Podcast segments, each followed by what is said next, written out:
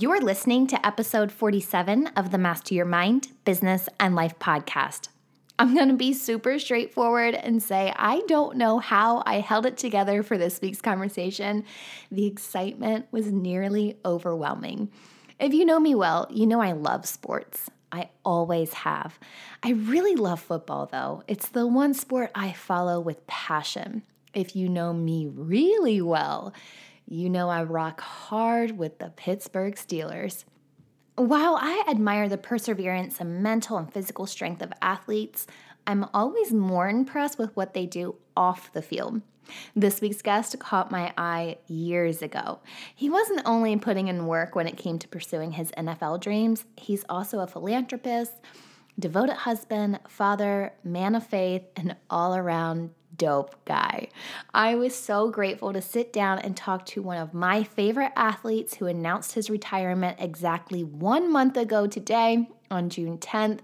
The defensive beast, nine year NFL veteran Arthur Moats. I'm not sure I ever laughed so much during a conversation, but Arthur radiates positive energy and fun, and those are two things I am down for always. If you're tuning in for the first time, welcome. If you're back for another episode, I appreciate you. Remember to rate, review, and subscribe to the podcast on Apple Podcasts, Spotify, Google Play Music, Stitcher, or wherever you stream podcasts. If you're on social media, connect with me on Instagram, Facebook, or Twitter at, at MindBizLife. Okay, are you ready to dive into a conversation about faith, family, and of course, football? You know what to do. Tune in, turn it up, let's go. You're listening to Master Your Mind, Business and Life. Conversations with everyday world shifters, truth seekers, and rule breakers. Here's your host, Lauren Smith. Hey everyone, it's Lauren Smith. Welcome back to another episode. Today, lordy, today I'm gonna have to try and keep my excitement at bay because we have retired nine year NFL veteran Arthur Moats on this show. Arthur, welcome to the podcast.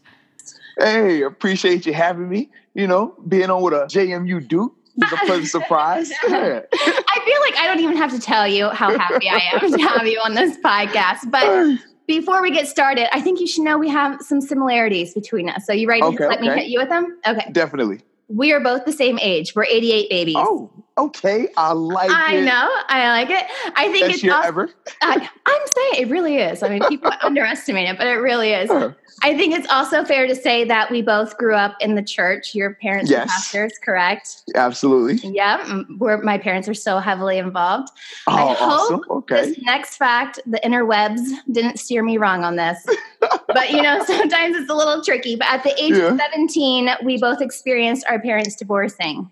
Yes, this is true. Yeah. It's it, it's- Yo, you look at you doing your research. Oh, Okay. Yeah, I gotta do it. Yeah, but I, I thought it was like kind of interesting because I'm always really grateful that I had the childhood with my family together. Absolutely. But then like to start adulthood as like a different Yeah. family dynamic. Drastically different. whew, Yes. yeah. yeah it's, a, it's a little different. So Oh, next fact, um, okay. we were both poli sci majors in college. yes. Yes. But I changed I changed mine two more times after that. hey, I started there though. I started See, you started there. i ended there. really you didn't start this well? year as a no. So I came in for biochemistry.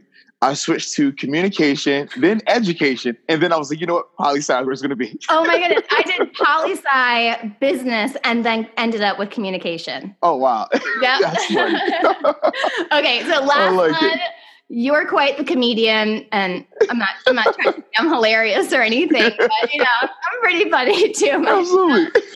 All right, so let's just get down to business. I saw that this week you were inspiring and coaching the youth at the Steelers Mhm. youth football camp. So let's Yeah. just do a little bit of the rewind and talk Okay. young Arthur Moats first. so, how old were you when you started playing football? Oh, let's see. I was around four years old. That was like when I wow. I want to say officially started doing like the flag football and stuff like that. Then by five, started doing the uh, tackle football. Started a little early, yeah. but you know, it was something I was always passionate about. Um, I was able to communicate that with my parents early on that this is what I wanted to do in terms of being a professional football player, and they were Wow. all for it. So yeah, they signed me up early, and it was Yeah. plenty of times where Just supported your dream from the get go. Yeah. I mean, it was a rough start though. I remember, um, especially when I first started playing flag football. It was this girl. She would kill me. Oh, You got crushed by a girl on the it was like it was like the Little Giants. I'm telling you, this girl was like the like Becky the Icebox off the Little Giants. She would destroy me. It got to the point my dad was like, "Yo, if you can get just one flag, I'll give you a dollar." Yeah. And I might have had three dollars by the end of the season. If that, I it was bad. I wonder where Yes. this girl is today. Like, I, I don't know, but she was she was awesome. She was one of the best players I ever played against. I just got to set the tone right now. wow. Did you play any other sports, or like you found football and you just that was it? so early on, I was strictly football. Once I got to high school, I spread it out because I love just sports in general. So Yeah. when I got to high school, I played five sports my junior and senior year. I did Mhm. football, um, basketball, and wrestling at the same time, and then soccer and track at the same time as well. Dang. It was crazy, Overachiever. Overachiever. but it was here. fun though. And- Yeah, and- I know. everything, Yeah. everything I did from a sports standpoint was geared towards me becoming a better football player. So Right. with basketball, you're working on your footwork, your conditioning. Mm. Wrestling, you're working on the hand-to-hand combat, understanding leverage. Soccer, footwork, and then track is the speed, aspect. So Speed, all of yeah. those things work towards me being a better football player. Because, like I said early on, I knew that this is what I wanted to do when I got older. Yeah. Yeah. Dang. Wow. Look at you. Look at you. I think as you know, a young athlete, we really have Yeah. to learn a positive mindset.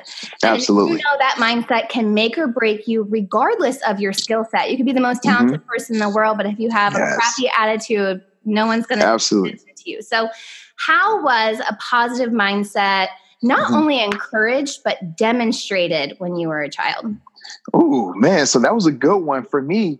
Um, it started with both my parents. Um, Mhm. like I said, they were both pastors, but more so with my father, who was a former Marine. He uh, Oh. served 13 years. So for him, he instilled all of those positive mind qualities in me early on in terms Yeah. of no matter how rough the situation is, you're going to come out of it. No matter how bad it may look, no matter how much the odds will be stacked against you, you're going to come through this because you're good enough, because you put the work in, because nobody can stop you from being great. And it was just Wow. hearing those things over and over as a young kid. You're like, oh, absolutely, let's go with it. Yeah. And then from my mom's side, like I said, with both of them being pastors, she would hit the religious uh, religious aspect and be like, "You're somebody because God doesn't make junk. You're somebody Mm. because you know God took His time to make you." And these are all the things that I would hear over and over as a young person. So as I progressed through life, I mean, those are all the things that I believed wholeheartedly, and I think that positive mentalities will ultimately help me be successful. Yeah, it's like you had Les Brown and Mother Teresa, like Yeah. on your, on your side, like motivating and like spreading Hey. that like positivity. I, I was very fortunate growing up, man. yeah, so spirituality definitely takes a Yeah. forefront in my life. I believe that we have to have faith in something Mhm. bigger than ourselves. Absolutely. What is the role of spirituality in your life? Oh man, like like you said, believing in something bigger than us. I'm a Christian, so for me, growing up, it was always believing in God, believing that regardless of the situation, I know that number one, He's never going to put more on me than I can bear, and that I know He's always going to help me Mhm. come through it. And when you think about just the Bible in general, it was so many characters that I could relate to in the Bible that had went through trials and tribulations, ups and downs, and still found ways to be successful. So for me, I Mm. just took all the things that I learned in that regard and just put them part of my daily life, and I still continue it that way as well. Wow. So, what keeps you humble and grounded? Because you're really Ooh, humble. I, t- I try to be humble. I appreciate You that. are really Yeah. humble. Yeah. Yeah, um, for me, man, I think the biggest thing is just I've been on the other side before. I've Mhm. been, you know, in the inner city housing, um, super low income. I've seen some very rough times growing up. Versus uh, from my family standpoint, a financial standpoint, even from an athletic ability standpoint. So for me, now that I was able to have a ton of success collegiately, have success in the NFL, I never took it for granted because I said to myself, I've been on the other side of that thing where you aren't the glamorous guy, where people don't, you know, want your autograph. Yeah. People don't care about you in that regard. So for me, I just really have that appreciation for it. Oh, I love that. So you're definitely not a rookie when it comes to marriage or parenthood, but how has life changed since becoming a husband and a father? Man, so uh, for me, I think the biggest thing was just it helped me mature a lot. Mm. You know, I feel like that. yeah. yeah. yeah, when, when you're young, especially me, I was young, going into my uh, first year in the NFL. You know, you you you you like to test the, the market, see what, what's out there. You know, you Yeah. get in trouble sometimes. So for me, I felt it really slowed me down in terms of number one, being more mature. Number two, understanding the financial responsibilities. You hear so many times about NFL players, you know, blowing their money, going broke because you do a lot of dumb stuff. At Mhm. 21, the amount of money they give you, I mean, it's something that you've never seen, nor can your parents even fathom. So you don't know who you can talk to. And you're surrounded by other guys who are in that same position, spending a ton of money on nice cars and all these give other you things. that advice. Yeah. Right. So for me, when I got married, I had an older person now who was able to kind of guide me in that regard. And then when I had the Mm-hmm. kids to come along with it, it was just like, okay, now I really have responsibilities. It's not just, oh, if I lose this money, I, I have to take a loss. I feel like I Right. can always get it back. But for the Right. kids, now they're negatively affected by it. And I always told myself that whenever I made it to this position, I was going to make sure that I changed the dynamic for my family from a generational wealth standpoint. Oh, I love that Yeah. because like there's so much like generational karma that like sometimes Absolutely. just like carry on with Mhm. us and like money Yes. is a big one like how we Absolutely. do it how we spend it like just Mhm. the energy of money like Absolutely. totally totally Mhm. um, so i really try to preach and teach and demonstrate kindness as a parent is there a Mm-hmm. core virtue that you really try to instill in your kids Oh man. Um honestly, the team aspect and the love aspect. Mm, Number one, when I speak of team, we're a family. So regardless of what your brother or sister may do, you always ride with them. You always make sure that you help Yeah. support them through the good and the bad. No matter what it is, no matter how big or small it may be, it's Yeah. important to them.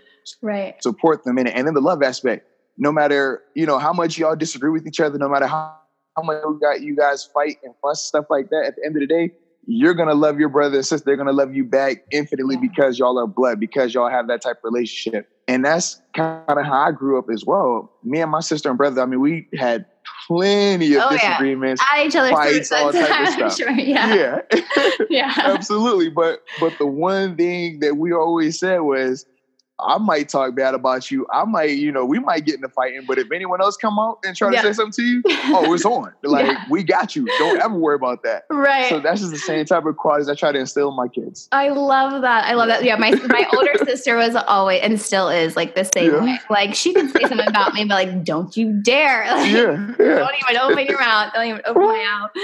Yeah. but you, you know, That's how it a lot of my respect off the field. So when I saw that you were getting your master's, I was like, okay, I see you. Like this dude is smart, not just from a always going back to his master standpoint, Yeah. but I I could see that you were thinking long term. Like Yeah, the game's going to end for you at some point. absolutely. So, um, you know what? I, I don't know. I guess like to me, it just shows that you really value education. Like that is a core value of yours. Mm-hmm. Yeah. Why is education so important to you? Man, well, education is huge for a couple of reasons. First off, not only were my parents pastors, but they were both educators growing up. my father's been a high high school teacher for going on 30 years now. Um, my mom has done early childhood for probably 10, 15 years as well. So Wow. they were always big on education. They were always big on understanding like your mind is more powerful than anything you could ever do. The more you feed it, the more you grow it, the better you can be in terms of being successful. Right. So for me, they always instilled that in me. And by no stretch of the imagination was I ever like one of those kids who could just wake up and get an A on the test without studying. Like Right. I wanted to of the guys that have to like work yeah. countless hours, study, make note cards, do all this stuff to get good grades. yeah. So for me, it became more so like once I had went back to JMU um, after my rookie year to finish my undergrad, I felt like okay, I was becoming complacent, and I always talk about hey, you never want to be complacent in anything that you do, right? You always have to, you know, strive to be great, whatever it is, strive to continue to grow and get better at things. Mm. And I was like, once I reached that bachelor's degree, I was like, man, I'm being complacent again. Mm. Like I'm just chilling. I'm not really trying to push myself from an educational standpoint. Yeah. And I felt like a hypocrite when I'm going to talk to kids and tell them they gotta push themselves. So right. for me, I was like, well, you know what? I can I can I can send a message here, right? I was like, I can go and get this master's degree while I'm playing. And not only will that show the kids that, hey, not only do I verbally talk about the importance of education, I'm physically showing you it, but I can Mhm. also inspire the the adult who's married, who has kids, who's in their career and doesn't feel like they can accomplish you know, getting that master's degree or going back and getting their bachelor's degree.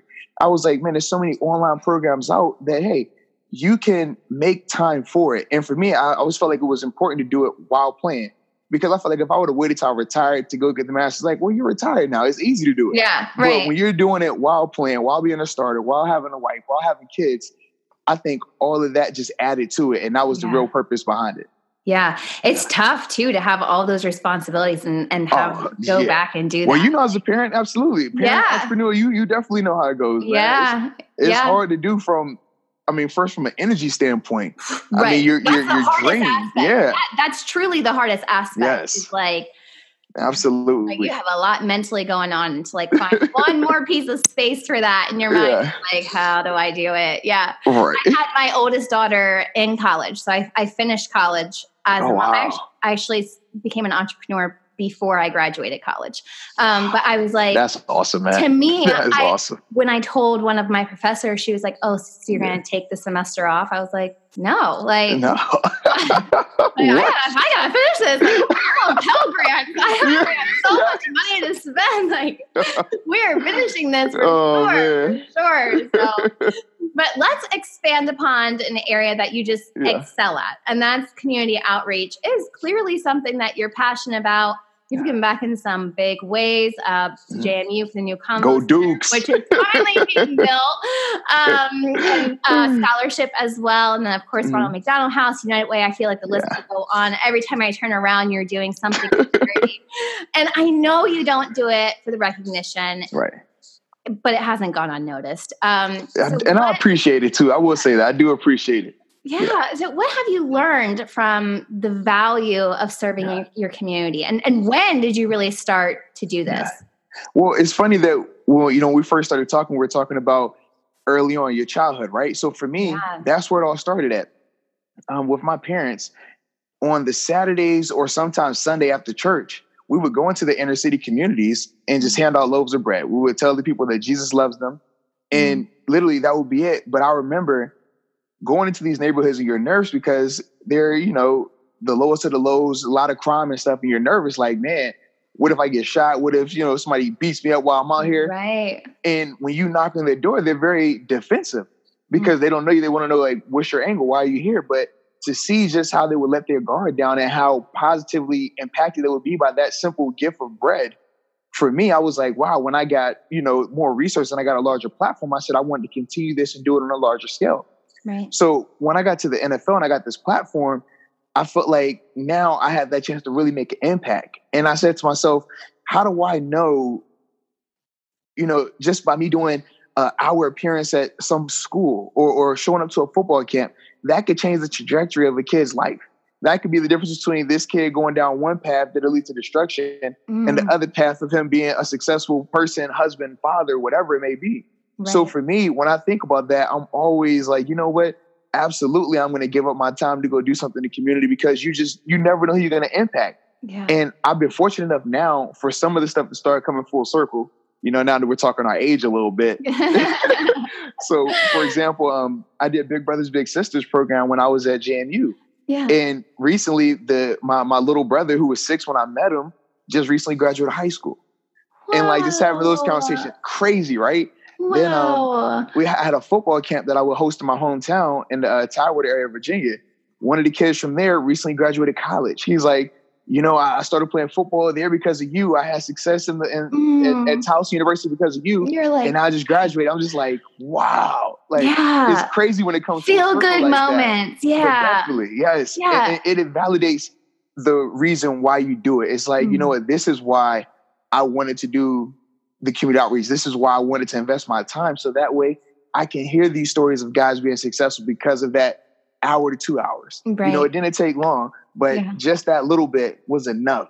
And Yeah. that's why, you know, I'm just always passionate about it. And you never know when someone's watching you or like Oh, no you're the role model. Yeah, like they may be like, Mhm. "Oh, thanks for coming," but like deep down they're just like, whoa, like that changed my life. Or you, Absolutely. you just never know. And I always say, like, you change one person's life, that in itself is a ripple effect for every Oh, person no question. you're going to come in contact with. no question. And it's the, the paying it forward aspect of it, Oh, right? yeah. Yeah. Yeah. I love that. I love that. so, um, okay, I've kind of held off long enough. Can we, can we Uh-oh, talk football uh-oh. now? can we talk football? Absolutely. All listen, right. listen. You got the Steelers banner in the back. I was over as soon as you it was like, go Dukes, here we go Steelers, whichever one we want to go with. We're gonna go good. both. We'll go both. You know? We're gonna go both. I know my my uh, oldest daughter. She's like, "Can I can I come in and say J M U?" Okay, maybe at the end. Okay, like, yeah, that's what she wanted. That's all she wanted. I was like, maybe at the end I'll come. We'll come Yeah. in. So, um, I'm just gonna skip straight forward to your time with the Steelers. I mean, Okay. know there was some other team that you Yeah, played yeah. with, but you really took a big leap of faith when it came Yeah. to signing with the Steelers. You signed Definitely. a veterans contract. Um, So really, you just had to put your faith and trust into the organization. Yeah. What made you lean into that decision?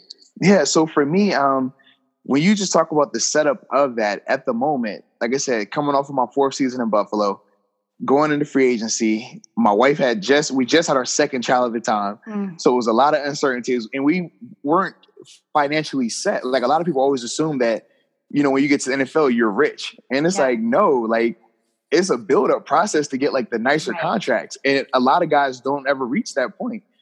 But um, the one reason why I decided to come to Pittsburgh instead of following my uh, defensive coordinator at the time, who went to Cleveland, was two things. I said number one, the organization. It was way more stable when you looked from top to bottom same ownership, same management, same coaches for, you know, 10 plus years. right. So for me, I was like, I love that. Whereas at Cleveland, it was the same situation in Buffalo, you know, constant turnover. You never knew who was going to be the coach or the Mhm. manager. And all that can be very detrimental to a player's growth and development. Right. Then the second thing was my personal relationship with Coach Tomlin. With uh, both of us being from our same hometown, yeah. we already knew each other. Um, anytime we would play them when I was in Buffalo, and obviously he was with the Steelers, we would always have talks, you know, before the game or after the game. So we always had a rapport. And he was the the guy who pretty much told me, like, hey, I know it sounds crazy, but if you come here, you're gonna switch positions. I can't guarantee you a spot, but if you beat the guys out and you produce this year, we'll take care of you with a contract. Yeah. And I was like, you know what? This is crazy. Oh my God. Um, everything in my mind is like, yo, don't do it. Go with the safe bet. Right. Yeah. But I was like, you know what? Like, I can't live in my fears. I have to go Mhm. after what I know. And that was what it was. And I felt like I really felt it was going to be an opportunity for me to display what I can be as a player. Because I said, if you're a linebacker, if you play defense, everyone knows the Steelers are historically known for defense Yeah. and linebackers in particular. So I'm like, if you can play there, you can play anywhere. Mm. And that was my mindset. So I took the jump and Yeah. yeah, it worked out. it. But so it, it was sounded like like your ego was like, "Don't do it, don't do it, don't do it." oh yeah. But like you just had, like you just knew, like Yeah. this is it. Absolutely. And, and the thing too, it's like the pressure of the family situation. Like I said, having our second child just being born. You have Not- you're doing the right thing, Right, right. And then financially not being at the place where you're like, well, we don't ever have to work again. We Right. weren't at that point then. It was Mhm. like, no, we still gotta keep keep this thing going. yeah, so all of these factors are playing in, and it's like when you're taking a one year deal at that stage, Mhm. it's pivotal because if it doesn't work out, your career could essentially be over. Right. So you're really like, man, like, do I really want to bet on myself? And guys always talk about, oh, you got to bet on yourself, bet on yourself. And I'm like, It's risky still. Let's do it, like- like, like, man, uh, close your eyes and cross your yeah, fingers. like, Like, uh, like, hey, man, we, we either gonna fly or we gonna die. It's one or the other, but we gonna something about to happen. we doing it. We're all in. But it Absolutely. out it turned out Yeah. great. It turned out great. Absolutely. But one of my favorite on-field memories of you was an at-home game Mm, okay. against the Ravens when you Ah. sacked Flacco. I guess it was like 2014. yes. I can still play it back in my mind and like Monday Night Football. yes, Yeah. like, yes. Yeah. It was such. Do you have a Mhm. favorite on-field memory as well? Oh man, so that's funny that you say that. I actually love that play in particular because of Flacco, because he was a quarterback that literally I sacked at JMU Yeah. when he played for Delaware, Yeah. got him in Buffalo when I was with Yeah. the Bills, and then came to Pittsburgh and got him. So he was always like, yo, You're that was a huge thing for me. oh, absolutely. yeah, Absolutely, but, Was um, your, your first sack in in Buffalo was he the first one that you sack? Yeah, yeah, he was my first one. Yeah. Oh, yes. I didn't So for me, that. I was yeah, um, it was versus the, the Ravens. It would have been the fourth or fifth game of the season, actually, down in Baltimore. Yeah. Dang. So it was crazy. yeah, so, I love that one. me, I just I'm like remember that one. yeah. and then for me, I was laughing because um that was my first like Monday night football game. So it was like a big deal for me because Right. Buffalo never played on prime time. So for me, I was like, oh man, like this moment is crazy. And I remember getting the sack. My daughter at the my oldest at the time, like I had just visited her school, and they were like, "Yo, do this dance where you shake your butt after you get a sack." so I like do that on camera, and they go crazy. Like everything about that was just Oh, awesome. So yeah, well, that Yeah. whole game was awesome. There was like ten Oh, yeah. that game. Oh god, yeah. yes, like, yeah, ran ran them up history out of it. It was it was, it Yeah. was an awesome game. But for me, I guess, um, happened. I guess my two favorite like on film moments, especially in Pittsburgh. Number one would have been um, that same 2014 season. We beat Cincinnati to win the division, last game of the year. We got flexed into a Sunday night game. That was my first time ever winning a division, ever making it to the playoffs in the NFL.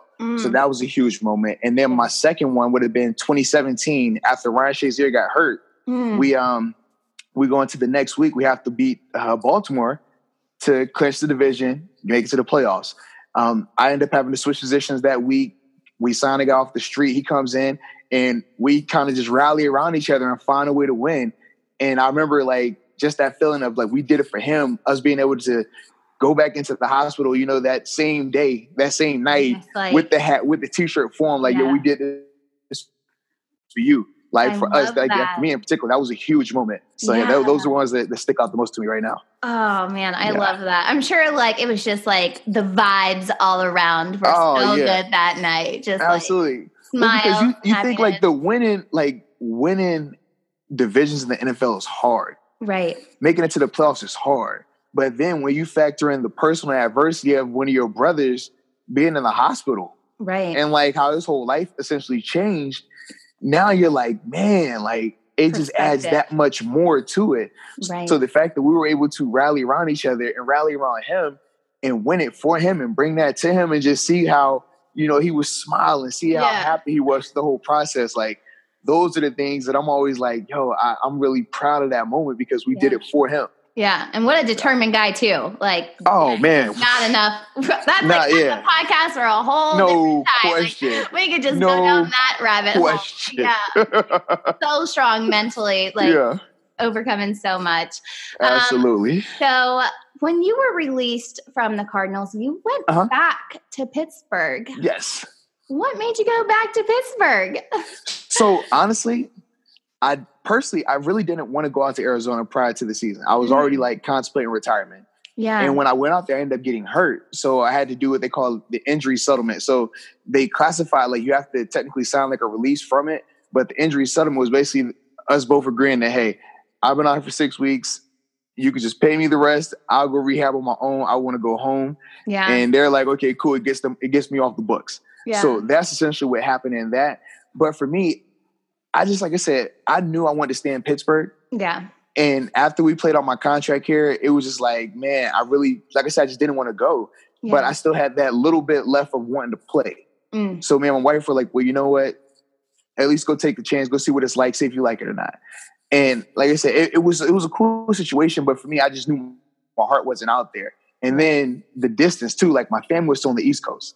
Oh, so so the time stayed- difference being away. Yes. Oh, Yes, I didn't so that- realize that. Okay, that makes it a lot easier to go back home then. right. yeah. So that was Yeah. that was really uh, the the big factor in doing the injury settlement because it was like, yeah. yeah, you could stay out there and do your rehab and, and all that, but you'd have to stay in Mm.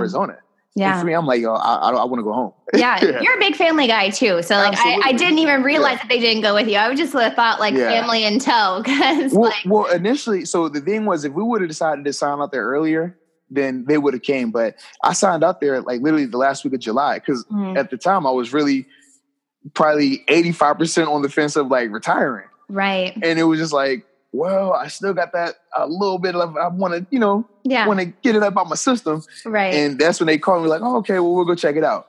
But yeah, for me, I was like. Yeah, being away from the family, cross country, yeah, I'm, I'm good on that. so what like made you just come to terms with yeah, I'm gonna retire? Because this is this is Yeah, so- pretty new. Like I'm, I feel Yeah, yeah. cool having this interview two weeks after you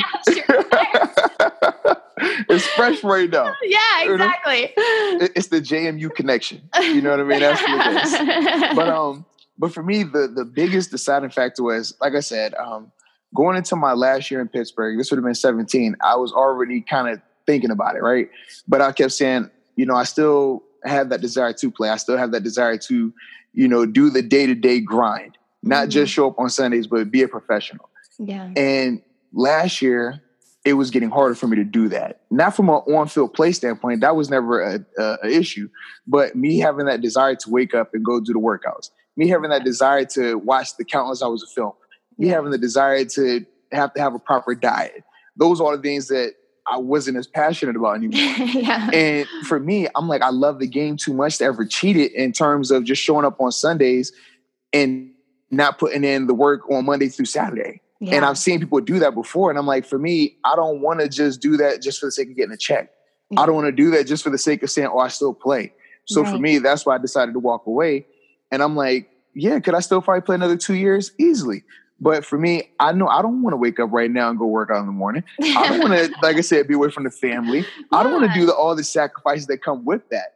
So Mm. that's why out of respect, I'm like, you know what, I'd rather just step away. But the beauty of the media, I still get to be around the game, and that's what I'm loving right now. Yeah. Yeah. How does your family Yeah. feel about retirement? Are they well, loving you home all the time? Yeah, yeah. Well, so far so good. The, the funny thing is, um, They're not sick of you yet. well, well, the funny thing is this: um, I actually haven't been as free as I thought because, like, once I did the announcement, I started doing a lot of the media stuff. So yeah. I was doing a, a radio show every day with the Steelers during their OTA practices. Then I Mm. also had started my own um, Art the Most show through like my social media channels and a podcast as well. right. So it was like a ton of media stuff still going on. yeah. So I still haven't really had the whole I'm retired and I'm just sitting at the house moment yet. yeah. It's like Still it's like, hey, it. I- I'm, I'm gonna see you. Uh, I'm leaving in about an hour. I'll be back in like two hours. yeah. Versus when you're playing, it's like, all right, guys, it's six in the morning. I'll see y'all at six o'clock tonight. yeah. So that's the biggest difference right now. Oh man, I love it. So, Yeah. do you think you're gonna see yourself coaching? Is that a possibility? No. So this is no. why. So I honestly, you know, you acquire a ton of knowledge from the game. I'm able to motivate people and things like that. But for me, the hours that I put in as a player, I mean, over those nine years, I missed so much in Mm. terms of like my family, my kids, big moments Yeah. like that. And as a coach, you're going to have even more time away. And it's less job certainty. In the NFL, the players run the league. You know, the players are, are the ones who have all the job security. The coaches, they'll get rid of them whenever. So I'm Yeah. like, why would I want to hop back into that, you know, instability from a coaching standpoint as well and have to spend more time away after I just got done doing that. So that was really why I was like, I really would never want to be a coach, especially right now. Mm. But that's why I lean more towards the media side because I can still be around the game. I can still study the game and talk the game, but I don't have to have the same type of time commitments to it, Yeah. whereas a coach or a player would have. Yeah. I've heard you on Steelers Nation. Um, I appreciate I- tuning in. Okay, I got, okay, I got really excited Okay. yesterday. My my kids brought in the mail and they were like, "Ah, the Steelers sent you something." And I was like, "What?" Because my my oldest daughter, I had tweeted. Oh, this is like two or three years ago. She had said like, uh-huh. not gonna, she's never gonna get married unless the guy is a Steelers fan. And I was like, "Oh, I backed that up hundred percent." Ooh, Okay, I like So that. I tweeted it. The Steelers retweeted it and then sent me a message, and they're like, "We'd like to send Skylar something." So oh wow, they sent that's her awesome. um, uh, a hundred dollar gift card What? to Okay. Yeah, I um, like a, that. a letter and um, an AB like bobblehead guy. yeah, yeah. So it was funny that she chose to to spend her hundred dollar gift card on a Conner jersey, and this is like Wow. you know first time like rookie player. yeah. Everyone was like, "Why Conner?" And she was like, "Oh my Yeah. gosh, he's so amazing!" And you had announced him. Mhm. So it's like full circle moment for her. Um, so so when she got this letter, she's like, "Oh my god, the Steelers sent another letter." I'm like, "Oh my god, like, what now? Like what's happening now?" Right, right. I had hit um, the Hall of Fame level on Steeler Nation Unites. Like they Oh, sent, okay. they just sent like a little certificate, and I like opened it. I was like, "It's a certificate." This guy was like, That's it. Like Is no, no, no money here, no gift card. like so high from Oh, the man. last time, but That yeah. is funny. So, so I hear you. You know, you've done the Steeler Nation Radio and the Arthur Mo- Moat Show now. I appreciate that. What else is going? Like, what do you have lined up? Like, I know media, you're getting into it. So, what's your Yeah. plan? Man, so um, I still have, like I said, working on uh doing something full term with the Steelers as far as doing both radio and some of their social media stuff. Yeah. Um, I will be uh, calling a couple of the JMU games this year as well, doing some color commentary, getting into the booth a little bit. So Yeah. definitely excited about that. And then um, I'm still in, like I said, some talks in terms of doing some um, in studio analyst stuff here in the Pittsburgh area as well. So love I got a lot of things that, that are like about to, you know, be officially rolled out over the next week or so. So you know, just enjoying it, taking it all in, and yeah, getting ready for a uh, a very really- busy football season. Yeah, you know, you're a great speaker as well. Like I and Well, I've noticed. well. I appreciate that. Thank you, thank you. You know, but I noticed like a lot of times, like the Steelers would pick you to like Yeah. almost be like a spokesperson to like yeah. things. And I'm like, you're just so well spoken. So media just it. I don't. It feels like the next best thing. Like from from a Yeah. fan standpoint, I'm like this. I appreciate It that. makes a lot of sense. so, Arthur, if you could leave Mhm. a thought nugget of inspiration for our audience today, what would Yeah. that be? Man, that I'll, say two things. Number one, regardless of the situation you're in, regardless of how successful you are, or, or if you may feel that you're not all the way where you want to be, just keep pushing forward, keep being Mhm. great, because regardless of that, your efforts are always going to pay off. You are going to make that whatever you're trying to accomplish. If it's being a CEO, if it's being a great husband, if it's being a great father, if it's being a great wife, whatever it may be, you're going to be able to accomplish these things as long as you stay true to yourself. And then the second thing is know that you're good enough. Mm. People are always going to doubt you, and that's normal. People doubt what they don't understand. People fear what they don't understand. But you know what you possess, and everybody has a specific set of traits that makes them unique. So just believe in yourself, know that you're good enough, and that you'll accomplish whatever you you truly put your mind to. Oh, I love that because Yeah. I I go back to Mhm. worth a lot because if you just like don't yes, really focus Mhm. on your worth, like don't Mhm. don't expect someone else to tell you how worthy you are. Like that's no. totally an internal. exactly. Yeah, you got you got to fill your own know- cup you- up first. Yeah. Yes. Yeah. Yes, but and the thing is, everybody has that inside of them, though. Yeah. Like you have something that's unique to you that nobody else has. I have something Yeah. unique to me that nobody else has, and you have to believe in it because I'm sure when you were going through your situation of being pregnant, like you said, having your your first child while you were in college, Mm. I'm sure there's plenty of people that doubted you that you could Yeah. be successful. Plenty of people that question your judgment. And same for me when I told you I want to be an NFL player. Plenty of people Yeah, like doubted me. Plenty of people like super Uh, yeah, cute. yeah, sure. They're like, oh, so so what else do you want to do? That's what I say. Well, what's your what's your other plan? yeah. Yeah. But Yeah. but for me, man, just understanding that hey, I had a belief that I could accomplish what people say I can't. I can accomplish what people view as unthinkable. Right. And I feel like everybody has that same type of power and capability, but you really have to believe it and you have to truly know that deep down you're good enough to do that. And as long as you do that, man, you'll be fine. Have, you, have you thought about being a motivational speaker? I mean, like, maybe maybe that's like Yeah. the next next. I might add that up there too then, yeah, just yeah. like just go ahead and hound it all in. Like sign up for the media tour. I, I go. I, Hey, there we go. front row. Here I am. I you would definitely rock it. Well, will you tell our listeners where they can connect with you further? Check out your website, Yeah. media, all that. Yeah, so um, so uh, I have arthurmoats55.com is the website, arthurmoats55.com. And then also on my social media, Dabody52, that's D A B O D Y 52, and that's on Instagram and Twitter. And I'm on Facebook as well. So yeah, you know, Yeah. connect with me. I always always connect back. Love it, Arthur. Your energy is contagious. Um, I love that you're just shifting the world by leading by example. Like that's one of my favorite things. I wish you so many more blessings. Thank you so much. I so definitely much for appreciate taking the time to do this with me. it. definitely. I love it. Thank you. Seriously, how can you walk away from this conversation without a smile on your face? Arthur made my daughter Skylar's entire day, or maybe month, shoo, probably even her entire year. After we finished recording, I asked him if I could go grab my kiddos to come say hi.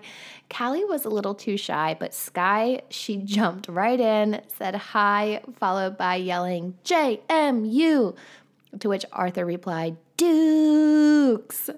She'll be telling everyone about this moment for a while, no doubt about it. For direct links to Arthur's website and social channels, head over to this week's episode notes found on mindbizlife.com. And hey, if you enjoyed this episode, share it with a friend or even on social media. Let's get this podcast into the homes, cars, and earbuds of many. I'll see you back here next week for another episode, and until then, remember every level of life is an opportunity to grow. Be well, my friend.